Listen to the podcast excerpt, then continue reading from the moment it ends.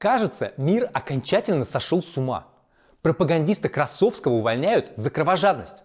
Ксения Собчак бежит из страны. А Сергей Шойгу превратился в того самого пьяного бывшего, который названивает всем подряд шизовыми вопросами. Что вообще происходит и как с этим жить? Давайте разбираться.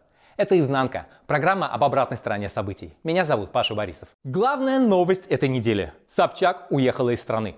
Слухи об ее отъезде ходили еще в начале войны, но тогда Ксения говорила «не дождетесь». Собчак осталась в России и продолжила играть роль придворного оппозиционера. Только вот война ее интересовала существенно меньше, чем то, что русских по миру обижают. А это вполне себе повестка пропаганды. Как вам кажется, э, выделять русских как нацию в отдельную категорию, это разве правильно? Можно ли людей по национальному признаку куда-то не пускать? Наши источники говорят, что Собчак готовились задержать во Внуково.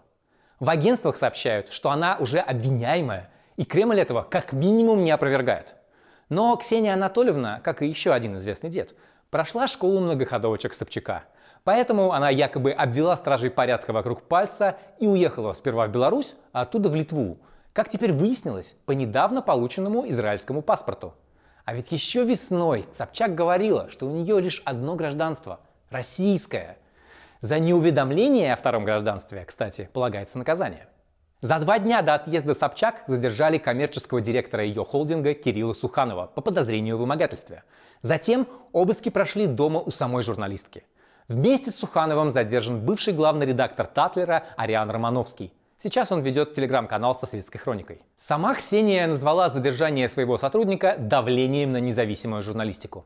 Хорошая попытка, Ксения Анатольевна, но я лично не питаю никаких иллюзий по поводу независимости Собчак. И как журналистки, и как политика. Независимых у нас до стадии выборов уже лет 15 как не допускают, а любые попытки всерьез повлиять на власть караются тюрьмой или изгнанием или и тем и другим одновременно. Это далеко не первое дело о вымогательстве в Телеграме, но, пожалуй, самое громкое. Благодаря личности Собчак, конечно. Первой ласточкой стало задержание журналистки Александры Боязитовой в начале августа. Она вела канал «Адские бабки». По версии следствия, авторы канала вымогали деньги у Промсвязьбанка за блок на негатив, а негатива хватало. Боязитова напрямую обвиняла банк в воровстве на оборонных контрактах. Я как фрилансер написала статью о том, что мы сейчас, у нас плохое положение на Украине из-за того, что в Государственном оборонном банке воруют оборонзаказ, у меня были доказательства. Блок на негатив – это популярная услуга на рынке телеграм-каналов. В первую очередь, конечно, про кремлевских. Сначала пишешь пост с критикой, а потом просишь денег, чтобы такого больше не повторялось. Удобная схема. Иногда те, у кого просят денег, идут в полицию. В регионах таких историй всегда было много, а до федерального уровня они добрались недавно. К журналистике, естественно, такая практика не имеет никакого отношения. С Собчак история получилась похожая. По версии следствия, ее подчиненные вымогали деньги за блок на негатив у Ростеха. Пострадавший аж лично Сергей Чемезов, глава этого самого Ростеха и обладатель квартиры за 5 миллиардов прямо напротив Кремля. А вот как выглядит предполагаемый негатив, удалить который согласились обвиняемые – вы правда думаете, что вот за такой пост в телеге Собчак реально могла оказаться за решеткой? Думаю, дело в другом. Как и Промсвязьбанк, кредитующий оборонку, Ростех напрямую связан с войной. Госкорпорация производит оружие и военную технику. А трогать все военное сейчас опасно. А еще нельзя забывать о том, с кем враждует Собчак. У нее многолетний конфликт с Тиной Канделаки. И личный, и деловой. Канделаки ведь не последний человек в Телеграме, и блоки на негатив – это абсолютно ее тема. А ее муж Василий Бровко – директор Ростеха по особым поручениям. Через него идет весь пиар Чемизова. И именно Бровко числится свидетелем по делу Собчак. Обычно вопросы с такими серьезными наездами решал лично Владимир Путин. Чтобы организовать дело против кого-то вроде Ксении Анатольевны, нужно было получить благословение на самом верху. Война все изменила. Прежде неприкасаемые оказались под ударом, и даже Ксения Собчак при всех ее тесных контактах с властью теперь вынуждена бежать из страны, пока ее сотрудников упаковывают в тюрьму. Антон Красовский, в отличие от Ксении Собчак, пока остается в России, но уже без работы. Эту новость вы наверняка слышали. Пропагандист, бывший НТВшник и по совместительству глава спид-центра призвал убивать украинских детей. Вот прям топить этих детей, топить. Это не Прямо ваш в метод. Тысыне. Это, это не ваш метод, поэтому вы интеллигентные люди, писатели-фантасты.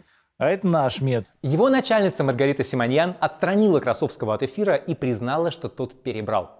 Но не уточнила, с чем именно – выражениями или веществами. Сам Красовский, основательно проспавшись, записал несколько видео с извинениями в лучших чеченских традициях. Он признал, что не увидел эту грань про детей. И даже извинился, но лишь перед теми, кого подвел. Я сижу в этом эфире десятки раз в месяц, и меня раз от разу заносит куда-то, куда может занести тот бес, что сидит на одном из моих плеч, как писал Достоевский. Не перед украинскими детьми, нет. Красовский вообще считает, что Украины как государство существовать не должно. Словами Красовского даже заинтересовались в СК. Но давайте не будем обманываться. Это ритуальная, показательная порка, а не попытка посадить пропагандиста. Очевидная версия проста.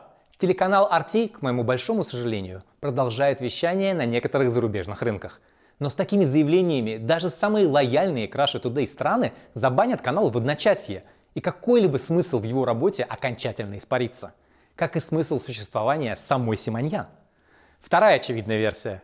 Не надо пытаться быть кровожаднее власти. Говорить настолько людоедские вещи можно только с санкцией Кремля, вне зависимости от того, кто вы. Антон Красовский или, я не знаю, Дмитрий Медведев. Это типичная стратегия Кремля. Сначала приручить каких-нибудь радикалов, а потом публично их наказать. Так было с неонацистами. Алды должны помнить банду Борн и убийство адвоката Маркелова напротив храма Христа Спасителя. Сначала в администрации президента эту банду буквально покрывали. Когда неонацисты перегнули палку, их посадили. Убийца Маркелова Никита Тихонов и идеолог неонацистов Илья Горячев отбывают пожизненное. Потом то же самое произошло с умеренными националистами. Как только Дмитрий Демушкин отказался помогать Кремлю с поставкой радикалов для войны в Донбассе в 2014 он сел. Сел и другой лидер националистов Александр Поткин при ровно таких же обстоятельствах. Или вот недавний пример. Когда военкоры, недовольные ходом войны, начали критиковать армейское командование, им пригрозили уголовными делами. И те сразу заткнулись и стали хвалить новое лицо спецоперации, генерала Суровикина, и еще одного отмороженного, генерала Александра Лапина. Ситуация с Красовским очень похожа на то, что случилось с военкорами. Перегнул палку, подставил телеканал, наказан. Но явно скоро вернется в эфир. Такие беспринципные кадры на дороге не валяются. Говорят, что министры обороны по всему миру сейчас срочно гуглят цифрового секретаря Олега, чтобы он вместо них отвечал на спам от Сергея Шойгу. Это уже похоже на телефонный терроризм. Алло, в Украине заложена грязная бомба. Я насчитал уже с десяток звонков министрам самых разных стран, от Шойгу, начальника генштаба Валерия Герасимова и других чиновников. Звонят в ООН и в МАГАТЭ и пытаются убедить Запад, что Украина собирается применить так называемую грязную бомбу и свалить вину на Россию. Мотив простой. Якобы так Киев собирается заручиться поддержкой Запада в войне против России. Как будто ее и так не хватает. И знаете, где-то я это уже слышал. Вот прям совсем недавно слышал. Не далее, как неделю назад, Москва утверждала, что Украина собирается уничтожить Каховскую ГЭС и обвинить в этом Россию. А чуть раньше Минобороны не раз говорила о химических атаках Украины, в которых опять должны обвинить Россию. Только вот ничего подобного так и не случилось.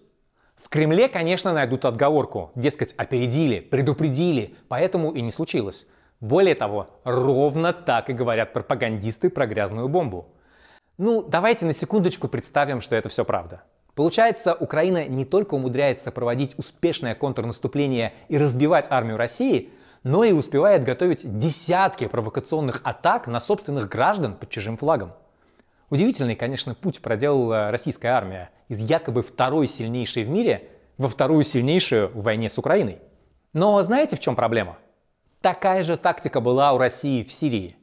Кремль тогда постоянно обвинял то Запад, то местную оппозицию в провокациях, которых затем не происходило. А происходили химические атаки, которые, и это давно доказано, устраивали сирийские власти, союзники России. То есть мы видим старую тактику на новом месте. И не первый раз. Уничтожение Мариуполя мало чем отличается от бомбежек Алеппо. Россию не надо ни в чем дополнительно обвинять. После Бучи и Мариуполя особенно. Весь мир и так давно против нее и за Украину. Никакая грязная бомба ничего тут не изменит. А весь этот цирк, как мне кажется, устроен ради одного зрителя в Кремле. Ему нужна наглядная демонстрация того, что Запад Россию не слушает. Ну и для пропаганды, конечно, чтобы убедить россиян в лицемерности Запада. А потом главный зритель отвлечется на что-то другое и про грязную бомбу забудут.